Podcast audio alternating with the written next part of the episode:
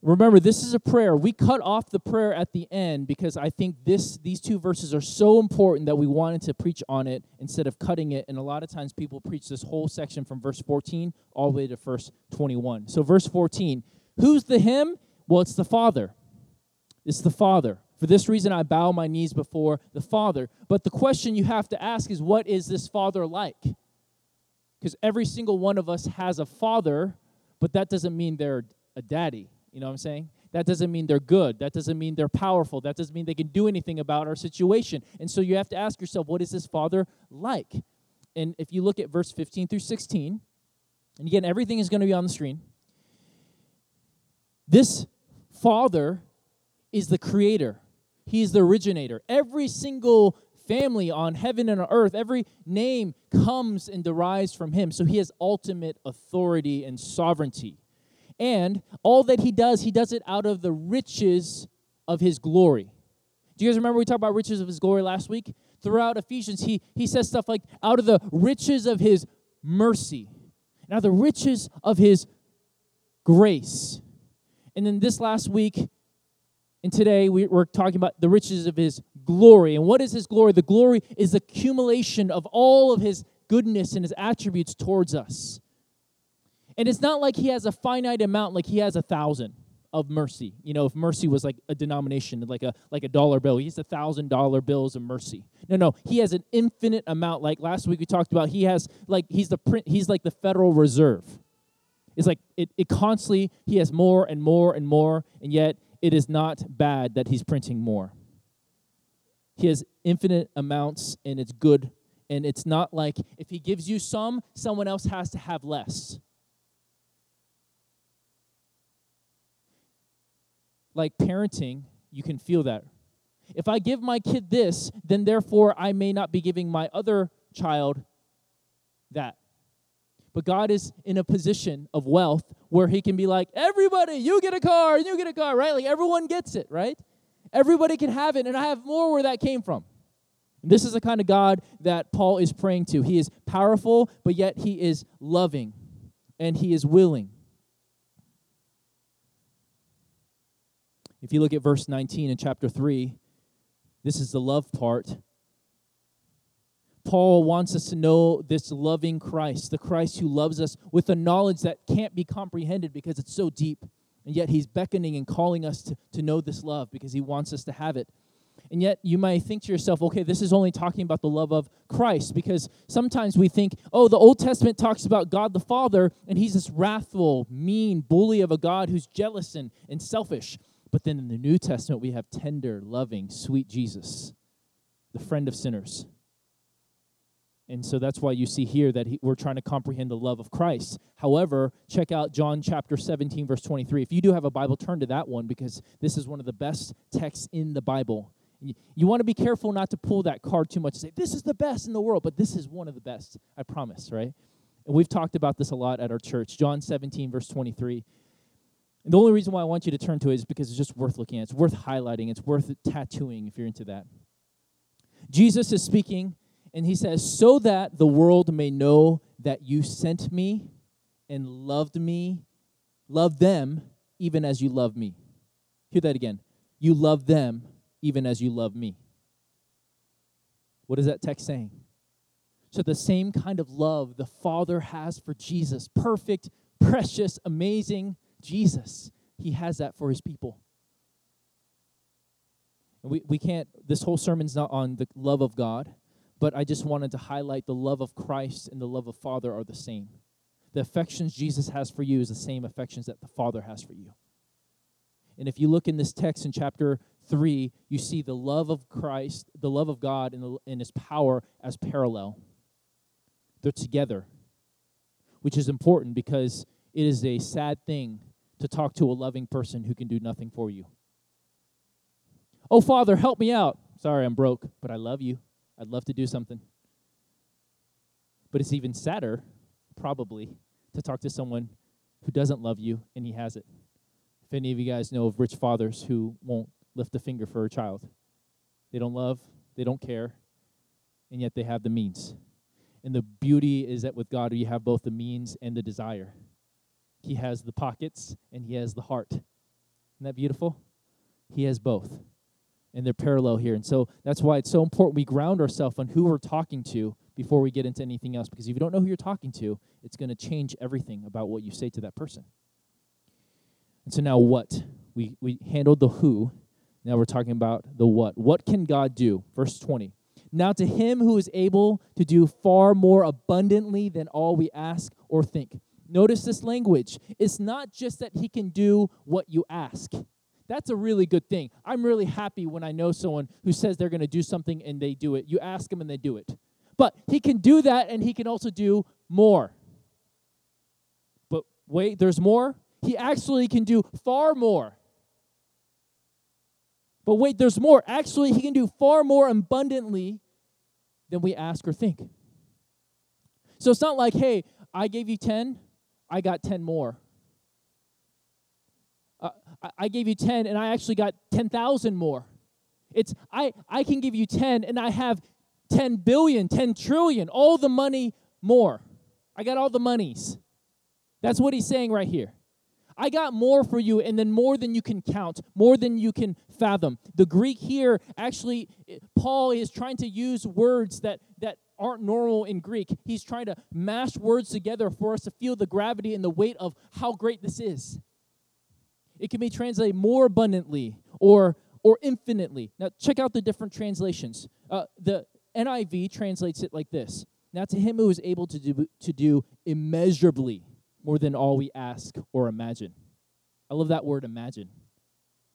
I like that more than the word think because he's, he, it, it, kind of helps you grasp this idea of like just more than you can even imagine, not more than you can just comprehend or think about in your head, but more than you can even dream of. The NLT says this Now all glory to God who is able, through his mighty power at work within us, to accomplish infinitely more than we might ask or think. Look at the message commentary. God can do anything, you know, far more than you could ever imagine or guess or request in your wildest dreams. Isn't that beautiful? That's good. More than you can request or guess in your wildest dreams. That's that's well that's well put, Eugene. And then the KJV, let's go classic. No unto him that is able to do exceeding abundantly above all that we ask or think. See all these words, it's just the in- interpreters and Paul himself is just it's just groping for language that can fit the the, the more language that is here, the, the ability of God.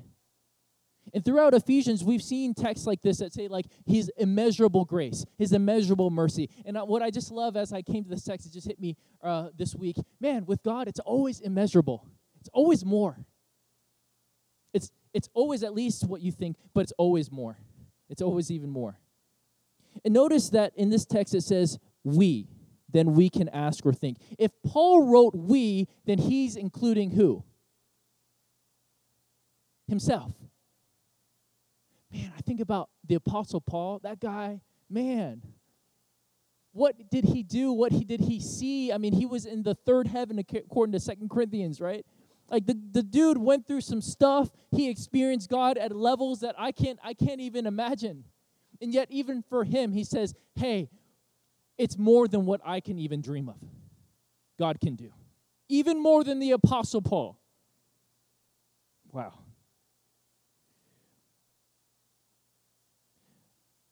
Now, what did Paul just recently say that he's referring to when he says he can do more? See, because if you think about this passage, it's often quoted to talk about that God can do more for you if you pray. Like you, you can imagine him doing more than anything that you request. And we're going to talk about that because that's for sure in this text. But there's something more specific Paul is getting at. What would be so unthinkable for God to do that Paul would have to say that God can do infinitely more than we ask or think? What did we talk about last week? Well, that Christ would dwell in you dwell in your hearts through faith, that you would comprehend the incomprehensible love of Christ, and that you would be filled with all the fullness of God. Crazy talk. Is that crazy to you? Because when I first hear it, it doesn't sound crazy to me because I've heard it enough. One scholar has said this No prayer that has ever been framed has uttered a bolder request. He's basically saying, nothing has said, no no one has ever asked for something greater than this. Because he climaxes in the very end in verse 19 saying that you would be filled with all the fullness of God. What? The fullness of God? He's asking us, us, mere us, finite us, fallible us, small physical us, that we would have God in us? And it's not crazy to you, it's because you have a small view of God, and because I still have a very small view of God. The God who is the Alpha and Omega, who is always here. There was never a beginning. There never was a day where he was like, oh, now I'm alive. No, he always was. The God who created everything with just the word of his mouth. The God who upholds the entire universe by the word of his power. The God who, if he should set his heart to it and gather to himself his spirit and his breath, all flesh would perish together and man would return to dust. Job 34, 14 through 15. The God who, compared to him, the nations are just like a drop in a bucket and are counted as dust on the scales. Behold, he takes up the coastlands like fine dust. Isaiah 40, verse 15. The God who loves his enemies so much that he dies for them. The God who will judge the wicked and set all things right that ever have been wrong. This God, Paul is asking to be filling us. Hopefully, by God's grace, that's starting to sound kind of like crazy talk to you. That doesn't make sense. And so Paul is praying that that would happen. So I don't think that Paul is implying that, hey, pray for that and God can do even more than that. I think that is the infinitely more. It entails for him to give us all of who he is is more than we can ask or imagine. And now, right after he does this, chapter 4 comes into the picture. Look at chapter 4, verse 1. He, he's just been talking about this relationship he wants us to have with God, this the feeling he wants us to have with God, and now he's going to talk about what we should live like. Chapter 4, verse 1 I, therefore, a prisoner for the Lord, urge you to walk in a manner worthy of the calling to which you have been called. And so he's been unpacking this calling which we've been called, new identity, new community, and now you should live in light of that reality. In the next three chapters, he um, unlocks living in a manner worthy of him, and it's absolutely countercultural, absolutely impossible. He flips on its head what marriage looks like, look, look, should look like compared to the culture. He flips on its head what the household should look like, what parenting looks like, what being a child looks like, it, eh, what business should look like. And then he even talks about in chapter 6 that you are not just wrestling against people, but you're primarily wrestling against demonic hordes that are trying to destroy you. And so, if you read the rest of this letter, you're going to feel a sense of, holy moly, I, I can't do this. I can't do this. I got to just put this away. This is just this is legalism for me. This is too burdensome. I cannot do this. And and you just said that you're going to fill me the fullness of God. I can't even fathom that. And so that's why verses 20 and 21 in chapter 3 is so important because Paul is giving us the confidence of how we can live this. And if we don't get this church, we're going to fall into some deep deep legalism and discouragement for the next couple months as we finish this letter. Because as we read the impossibility that he calls us to, we're all going to just say, I can't do that. I can't do that. I can't do that. And if we're not grounded in this reality of 20 and 21, we're going to despair. But that's why it's in the Bible. So here's the how. How can you do this? Well, according to the power that is work at work in us. What is the power at work within us? Well, again, Paul doesn't say it right here because he's he's already talked about it. Look at verse 16. Remember, I'm cutting it off and I'm, we're going back now to the whole prayer. That according to the riches of his glory, he may grant you to be strengthened with power through his spirit in your inner being. Chapter 3, verse 16.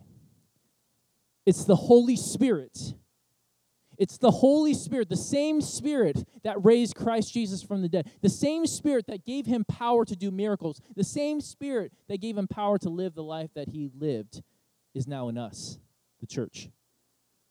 And almost anytime you see in the Bible power, the Spirit is usually right there in the immediate context or right after. So whenever you see power, think Holy Spirit. When you think Holy Spirit, think power. If you want power to live out Ephesians, we need more of the Holy Spirit. We need to depend on the Holy Spirit. And so, the remainder of the sermon, I'm going to break it up by talking about how God is able to do in you infinitely more than you ask or imagine. And then we're going to talk about that God can do infinitely more through you than you can ask or imagine. And then finally, we're going to talk about how God can do infinitely more for you than you can ask or imagine. Okay? Those are the three things in, with, for. Right, wait, wait. In, through, for. In, through, for. All right, starting off in. God can is able to do in you infinitely more than you can ask or imagine. Here are two big, big takeaways that I think God can do in you. First, God has more for you in your relationship with Him. God has more for you than your relation in your relationship with him. Have you ever met someone or read about someone who walked so deep with God? They had such an intimacy with Jesus. They had a, such a sweetness in their relationship with God. They loved God so much, and you could feel it, you could smell it, you experience it. And you, if you were a believer, you have the Holy Spirit inside of you, your heart probably yearned and said, I want that. Anyone like that? I want to be like that person. I want to pray like that person. I want to know that person, know Jesus like that person knows Jesus. I want to love like that person. All of us have been like that if you have the Spirit in you. If you don't feel that, if you've never been drawn to that, you're probably dead inside. And that's what we talked about in Ephesians chapter 2. And if that's you, you can be brought to life by God's grace. And we'll talk about that more later. But listen, whoever that person is in your head, that person who walks with God that you esteem, and you said, Oh, if I could only be like blank, God wants even more than that for you. Isn't that crazy? Even more than that. He wants that of you. He wants that for you. He wants to be with you more. I just finished up reading um, a book for the fifth time, The Heavenly Man. I got it my senior year in high school in 2006, and I've read it maybe five times, maybe more. And whenever I read that book, I read it every couple of years, just kind of like recalibrate myself because it just like just it just sets me it just sets me up. It just puts me in the right place. And I read about this guy. His name is Brother Yun. He was a Chinese house church pastor, and um, he just went through some incredible suffering and persecution. Was in jail like five times and deeply persecuted, and, and but yet God used him so much, many miracles through him. But the biggest thing that wa- that sticks out to me is how much he loved Jesus. And when I read about his love for Jesus, my heart just says, I want to be like that. I want to love Jesus more. I'm nothing. I'm just a baby compared to this guy. And then I hear the Lord speak to me and say, I want even more than that for you. I want to take you even deeper with me than that. That was very sweet to hear from God today, that as I thought about Brother Yun. He wants even more. But maybe you are hearing me right now and you've resolved, you resigned to just be okay or good or lukewarm. You know what? I'm never going to be one of those radical crazy Christians. I'm just going to I'm just going to do my thing. I'm going to just be a good guy, good girl. I'm just saying God wants more from you. God wants more of you. God wants to be with you more. Number two, here's the second thing that I take away from what God can do in us God can transform you more than you can imagine. God can transform you more than you can imagine. Are there areas in your life that you've resigned that you're just going to be weak in? That you're just, that's just me. I'm just selfish. it's just me, you know? Or have you ever met an older person, you know? And, and, and you're like, whoa, what's the deal with that guy? And like, oh, that's just old Hank he's just a bad word. Yeah, he's just that. He's just like that. I never want someone to say that of me. Oh, Sam, he's just like that. He's just always talkative. He doesn't listen very well. He's just proud. That's just Sam. Have you been owning up to some of those lies? That I'm just this way. It's, many of you guys know this that I have ADHD. I'm clinic, clinically whatever diagnoses ADHD. If you didn't know, if you didn't know officially, you probably like probably does, right? I can easily say, well, that's just how I am. I'm going to be eccentric. I'm going to be bad at time management. I'm going to be really loud and not, you know, not self-aware and really jump into a room and just start talking, talking. And uh, uh there's all these like t- typical characteristics of an ADHD person. And if I don't have the Holy Spirit, I can easily say, we know that's just me. Maybe flip it around. Maybe you're like, well, I'm just a shy person. I j- I'm just not bold. That's just how I am. That's how God made me. Or I just struggle with addiction, with this substance or with this thing. That's just me. That's my identity. I'm afraid of people. That's just me. That's okay. You know, God loves me still. Yeah, He does. I'm just quick tempered. And, and maybe you've resigned in your relationships, like your marriage. You know, my marriage is just going to be an okay marriage. It's just going to be a good marriage. But if you ever thought about a marriage or encountered a marriage that you said, man, that marriage is amazing, I wish my marriage was like that, God wants even more for you than that marriage.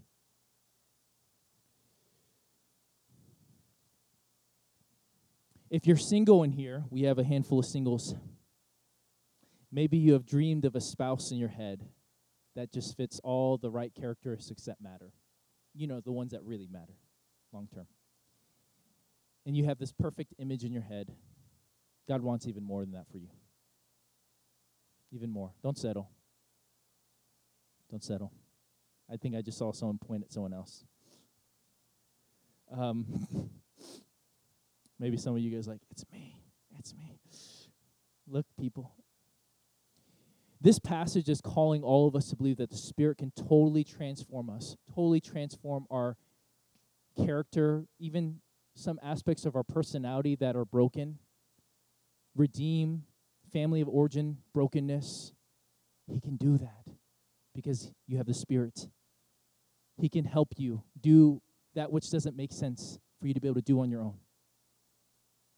This this last week I just in the afternoon. I felt pretty just exhausted, you know, with this. We just moved the week before. And, um, you know, our kids have been waking up in the middle of the night, and it's just been hard. And somehow I have a bruised rib. I don't know how that happened. Someone hit me in basketball. And uh, I just I mean that in the afternoon. I was just like, I just, I just, I just want to just rest, and I don't want to serve. I don't care about my family. And this was such a good text for me because I was like, no, no, no, no. According to the power that has worked within me. I can do that. I can serve.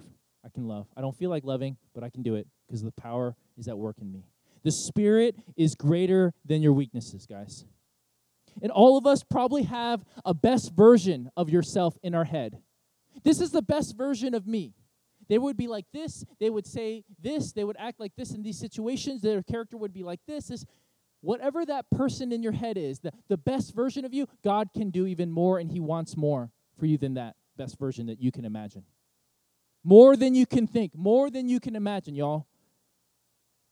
Number two, God is able to do through you infinitely more than you ask or imagine. Remember, what God has done to you, He wants to now do through you.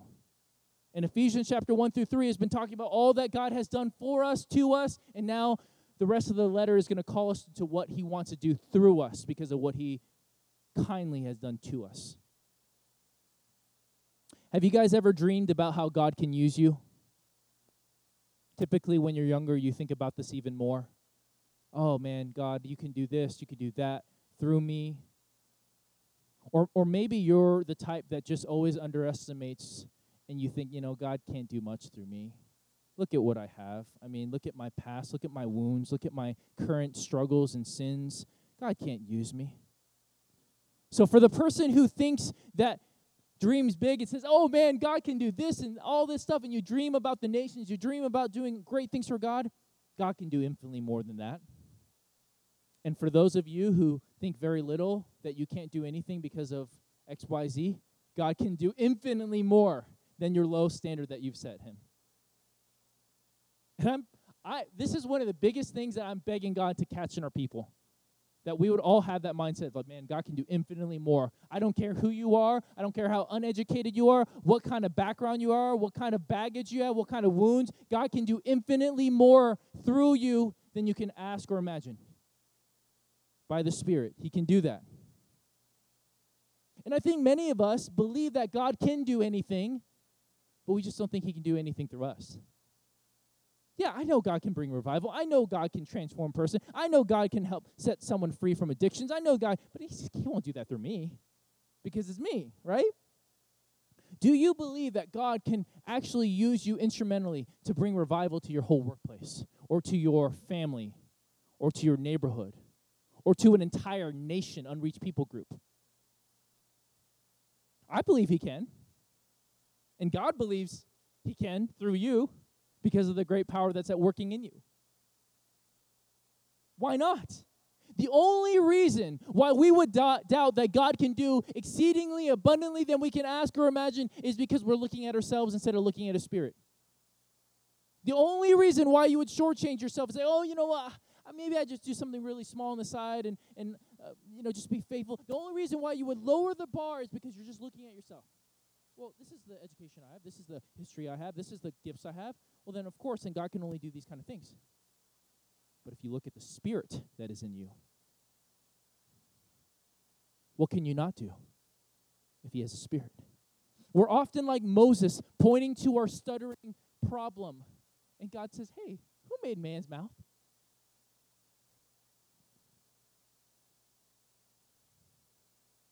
So, whatever you estimate God can do through you, multi- no, multiply it by infinity. And that's good for me because I dream big. I'm a big dreamer. And God said, Sam, take it even further. And whatever you do, it's even more than that. Number three, God is able to do for you infinitely more than you ask or imagine. Although this pas- passage is emphasizing the fullness of God and how God wants to work in us, and the rest, the rest of the letter is absolutely applicable to talk about what God can do for you as you pray, as you pray, the requests we make for Him. And remember, the same God who is powerful to do everything is the same God who's willing to do everything for His people. And I want to remind you, James chapter 1, verse 17. God is a loving father. He's a loving father. He gives, gives good gifts. Every good gift and every perfect gift is from above, coming down from the Father lights, with whom there is no variation or shadow due to change. That's so beautiful. But I want to highlight four major hindrances, I think, that get in the way from us praying big prayers for us. Number one, I think we know that God uses suffering and challenges for our good, and so that we don't know what to do because should we pray for good? Because if you pray for good things, maybe you're missing out on some sanctification or some learning opportunities. You know what I'm saying? Like, I think some people, because we understand that God uses suffering for our good, we have resolved not to pray for good. Because maybe I could just make my life as bad as it can be, and then I'll just grow more. And so I don't pray for anything good. And in this fallen world, we know that life won't be perfect until Jesus returns, so why even try? Yes, God does use suffering as a mighty tool to transform us to be like Jesus. Yes, in our weakness, He can be strong. Yes, sufferings of this world are preparing for us greater treasures in the next world. But I want to call you to ask for good things from your Father who loves you. Ask for good things, ask for them all the time. Because God is loving and He's powerful, if He doesn't give it to you, then He's deeming that giving you something else will be more loving to you. But you don't know. So just ask. Just ask. Just keep asking and keep asking. So if you're sick, don't think, oh, well, in my sickness, you can be glorified. Well, yes, He can. And you should pray that God will be glorified in your sickness. But you know what you should also pray? God be glorified in healing me. Would you heal me? I feel terrible. I have migraines. Take the migraines away. I have whatever it is. I have something that's incurable. Be glorified in healing me. And if he doesn't, praise God because he will be shown mighty in his worth in your suffering. But pray for the good. Desire the good. Ask for the good. See, I had a friend, dear friend that Joanna and I got to had the pleasure of walking with for a long time let's name her uh, Jenny, okay, because that's not her name. And Jenny really believed that God can be shown as powerful in suffering and when things are hard. And she had a crush on a guy, okay? Let's call him Luke, because that was his name, all right? So she Jenny has a crush on Luke. And we all in our community was like, man, I feel like if Jenny and Luke got together, that would be just so good. It'd be such a good match, like good for the kingdom. They would just be perfect for each other. It all makes sense. But but Luke, Luke's a slower guy. He he doesn't pick things up quickly. Yeah, I'm not saying he's dumb, like he, he's a smart dude. But he's just like just he just didn't he didn't he just didn't know. And he was slow to see how amazing Jenny was. And I remember Jenny crying on our couch and asking us, like, what should I do? Like, we've, some people told me that I should just give up. You know, clearly God doesn't want him to like me and for us to be together. And what we encourage her to do is saying, hey, your father loves you. And if this is a good gift he wants you to have, and you think it's a good gift, ask for that gift. Keep asking. And you know what? She didn't get him. Just kidding. She got him. They got married, and they had their first child recently. Now, the reason I tell you that story is, is she contended with God. She said, God, I think this is a good gift, but if not, I'll still praise you. I think this is a good thing because the reality is often we don't know what's best for us, right? Like our kids who want like candy for breakfast, lunch, and dinner, they don't know what's best for them. And so a good father is going to say, "No, I'm not going to give you candy, breakfast, lunch, and dinner," right? But you, he, they should still ask. And so she kept asking, God, you're good. You love me. And if this is the most loving thing for me and the, the best thing for your kingdom, then you're going to give it to me. And that's what she claimed. She prayed it, she prayed it, and God gave her Luke. And they're amazing. They're amazing together. It took him a while to see the beauty of Jenny and how great she was. But she now see he now sees. He, he now knows. But what if you ask something that's not good for you? Well, again, God won't give it to you. And the more chapter 3 gets in you, the more that Christ will dwell in your hearts through faith, the more you're going to pray the kind of things that God cares about. That's why Psalm 37 is so powerful. Delight yourself in the Lord, and then he what what? Will give you the desires of your heart. The more you delight yourself in the Lord, He's going to give you desires, and then as He transforms your desires to be like His desires, you will often, you're going to increasingly see more and more of your prayers answered because you're praying the things that are on His heart. So it is a process. But pray. And it may be stupid what you ask for, and you'll know eventually. But pray. If you want that, pray for it. Small or big, pray for your good Father. Pray and ask your good Father who loves you. Here's another thing we don't see God as generous. Here's another hindrance to our prayer. We can all imagine a scene where a man is groveling towards a mighty king. This king has a reputation of being harsh and calculating and stingy, and he's groveling over him, and he has all these needs that he has for his village. All these needs that he should request. But he's so scared that if he asks too much, this king won't have it. And the king looks bored. The king doesn't look like he wants to be there. And and then he just asks one little request and scampers off as he stutters it out and runs off. And his village is like, hey, did you ask him everything? Well, I asked him for one thing. But we have 10 things we need. Well, I was, af- I was afraid. I was afraid. And I think we kind of kind of have the same mindset with God. It's like, God, I don't want to bore you. You probably have more important things to do. I'm not going to ask all these things. Ask it. He wants to hear from you. Tell him the list, long, everything. He is generous. He wants to give to you. Remember who you're praying to. You're praying to the most generous person ever. Check out this, this quote from C.H. Spurgeon. Who would have dared ask the Lord to give his son as a substitute to bleed and die for man? Who would have asked God for that? Hey, would you give me your son? Sirs, in providing for us a substitute from before the foundation of the world, the Lord has already gone beyond man's thoughts or requests. Having done that which we never sought for nor thought of, he is still able to amaze us with unlooked for grace. Isn't that amazing? If he gave his son, what else can he give to show you that he'll give you everything? That he loves you? Which is a great reminder, Romans 8 30, 32 so funny. Several of you guys are taking pictures of it. First second, I was like, oh, they're taking a picture of me. No, that is good. That's worth taking. Romans 8:32. He who did not spare his own son but gave him up for us all, how will he not with him graciously give us all things? If he gave him if he gave us his son, what else can he show you?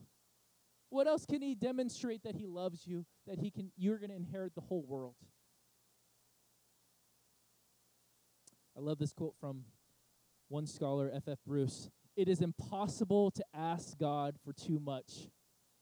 His capacity for giving far exceeds his people's capacity for asking or even imagining. That's good. You can't out ask him. He can do that which you wonder but dare not ask. He can do that which you wonder but dare not ask. Another hindrance is we limit our prayers by our worldly standards. So, so, so let's say you're looking for a house, and your mindset is, well, what can we afford? Well, okay, well, we can afford this much, so we're going to look for these kind of houses. But rather, you're a son, you're a daughter of the king. He owns a cattle on 10,000 hills, he owns everything. Well, you should praise God, where do you want us? What house do you want us to have? And if you want us to have that house that makes no sense, you're going to provide the means. And I'm not talking about reckless living and just not living in a budget. Get get YNAB, get your budget mint or whatever it is. Do that. That's good. But I'm saying a mindset that we immediately limit God and we say, okay, well, this is what I can afford, this is what I can do, and so therefore I'm going to just ask for a little bit more because you're God, right? You can just do a little more. No, no, no, no, no, no. Bust open the walls of limitation and let God take you anywhere. And that's whether it's finances or even like, Lord, where do you want me? And don't limit it to your education, don't limit it to your background. Wherever He wants, let Him set the agenda. And this is kind of cheesy but if you're a child of God, He owns everything. So if it's the Lord's will, it's the Lord's bill. I remember hearing that. Charismatics love that. If it's the Lord's will, it's the Lord's bill, brother. It is. Amen. It is. And I remember when I went to seminary, trying to go to Bethlehem Seminary, leaving my com- like pretty pretty secure job situation and pastoral situation in California, and taking my my wife who hates uh, the cold and, and our newly born Elijah and taking us all the way to Minnesota. And I remember the Lord telling us clearly, This is where I want you. And even though finances didn't make sense, He called us there. And I remember just praying and saying, God, you called us here. I remember being in my bedroom at this five bedroom house that we shared with two other families. So there's our kids were sharing a bedroom. It was a really bad situation. And I'm just saying, God, you called us here, so you're going to provide, right? This is what you've promised, infinitely more. And I remember getting a call from a guy. His name was Jeff. And I didn't even know Jeff very well. And he said, Hey, you know, my wife and I, we're gonna we're gonna support you. And he's really dry, really, really dry. He said, Yeah, we're gonna support you. And I'm like, Oh, great. You know, um, yeah, let's just um, yeah, let's just start off with like four thousand dollar check, and then we'll give you some more after three or six months. What? what? I don't even know you very well. That was exceedingly more than I could ask or imagine. And then another couple that I didn't even know, their kids weren't even in my youth group. They just knew me from a from a person over. I talked to them on the phone, and they say, "Yeah, you know, uh, we talked. Uh, Doug, Doug is his name. We're, we Rebecca and I talked, and um, yeah, we're gonna give you uh, five hundred dollars a month." And they gave us five hundred dollars a month for four years. That's stupid.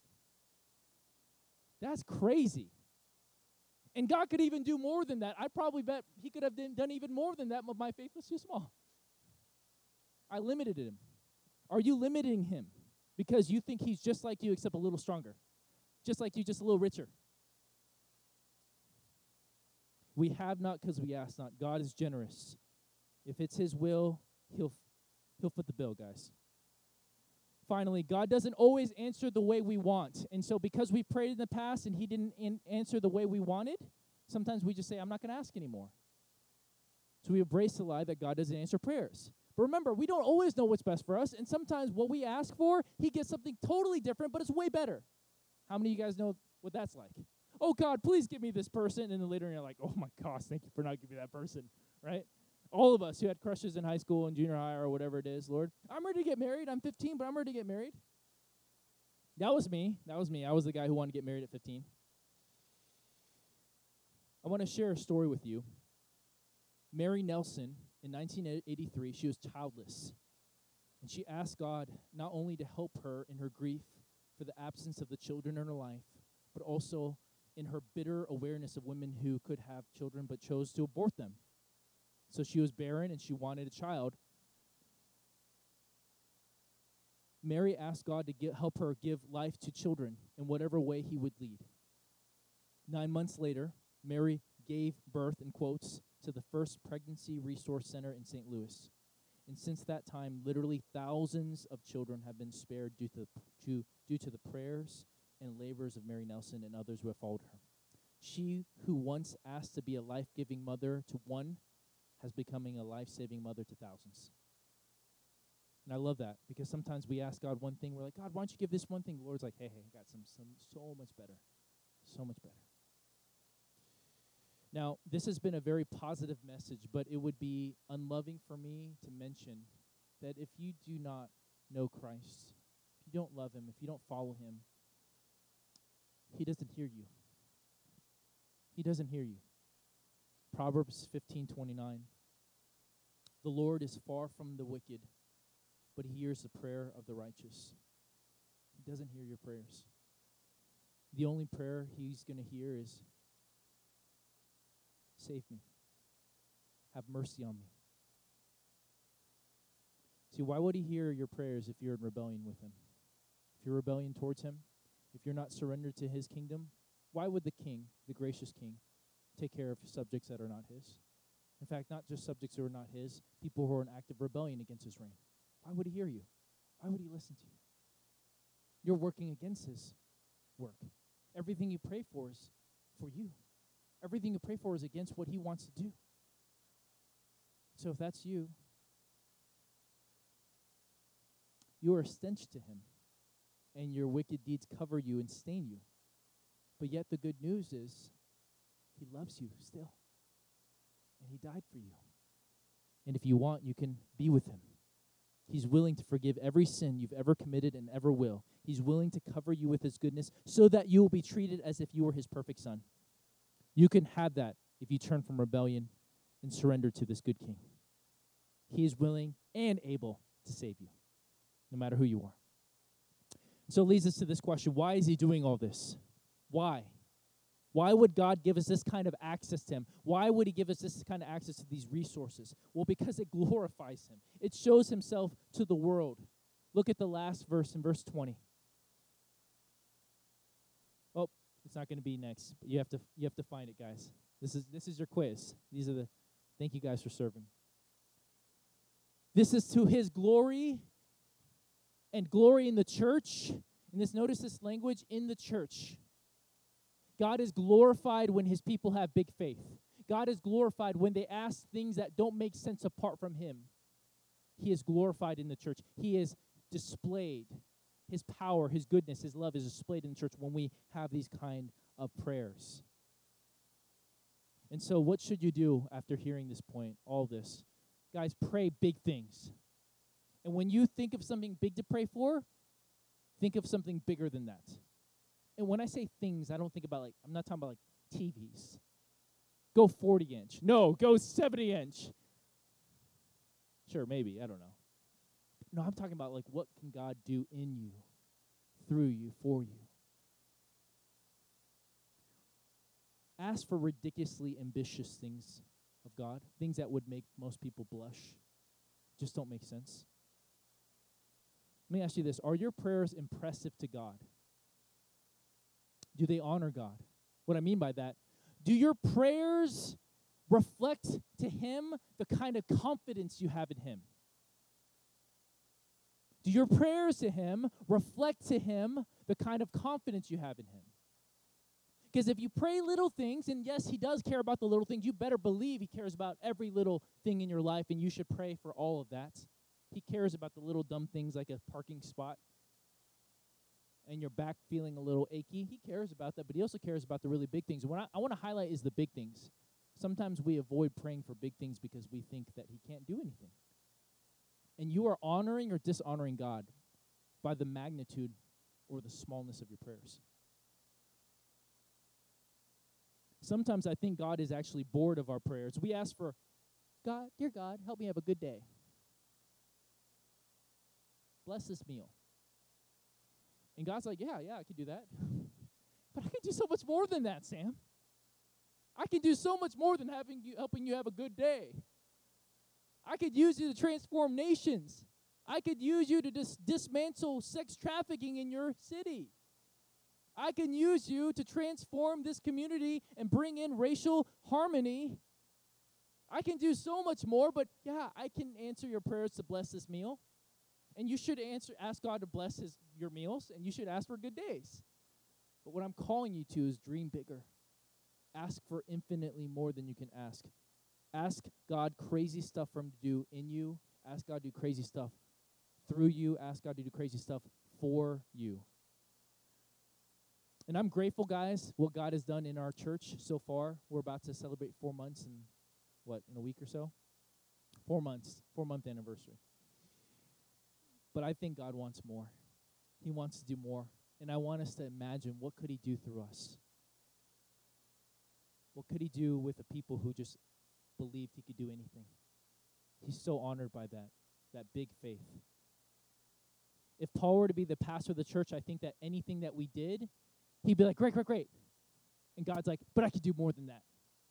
And then we step out in faith. We do that more thing, and then God blesses it. And then God said, hey, Sam, I know that that was awesome, but I could even do more than that. And then it goes on and on. What could God do through our church, guys? What could God do through you, through us? Listen, we don't deserve all of this, but Jesus has lived the life we ought to have lived.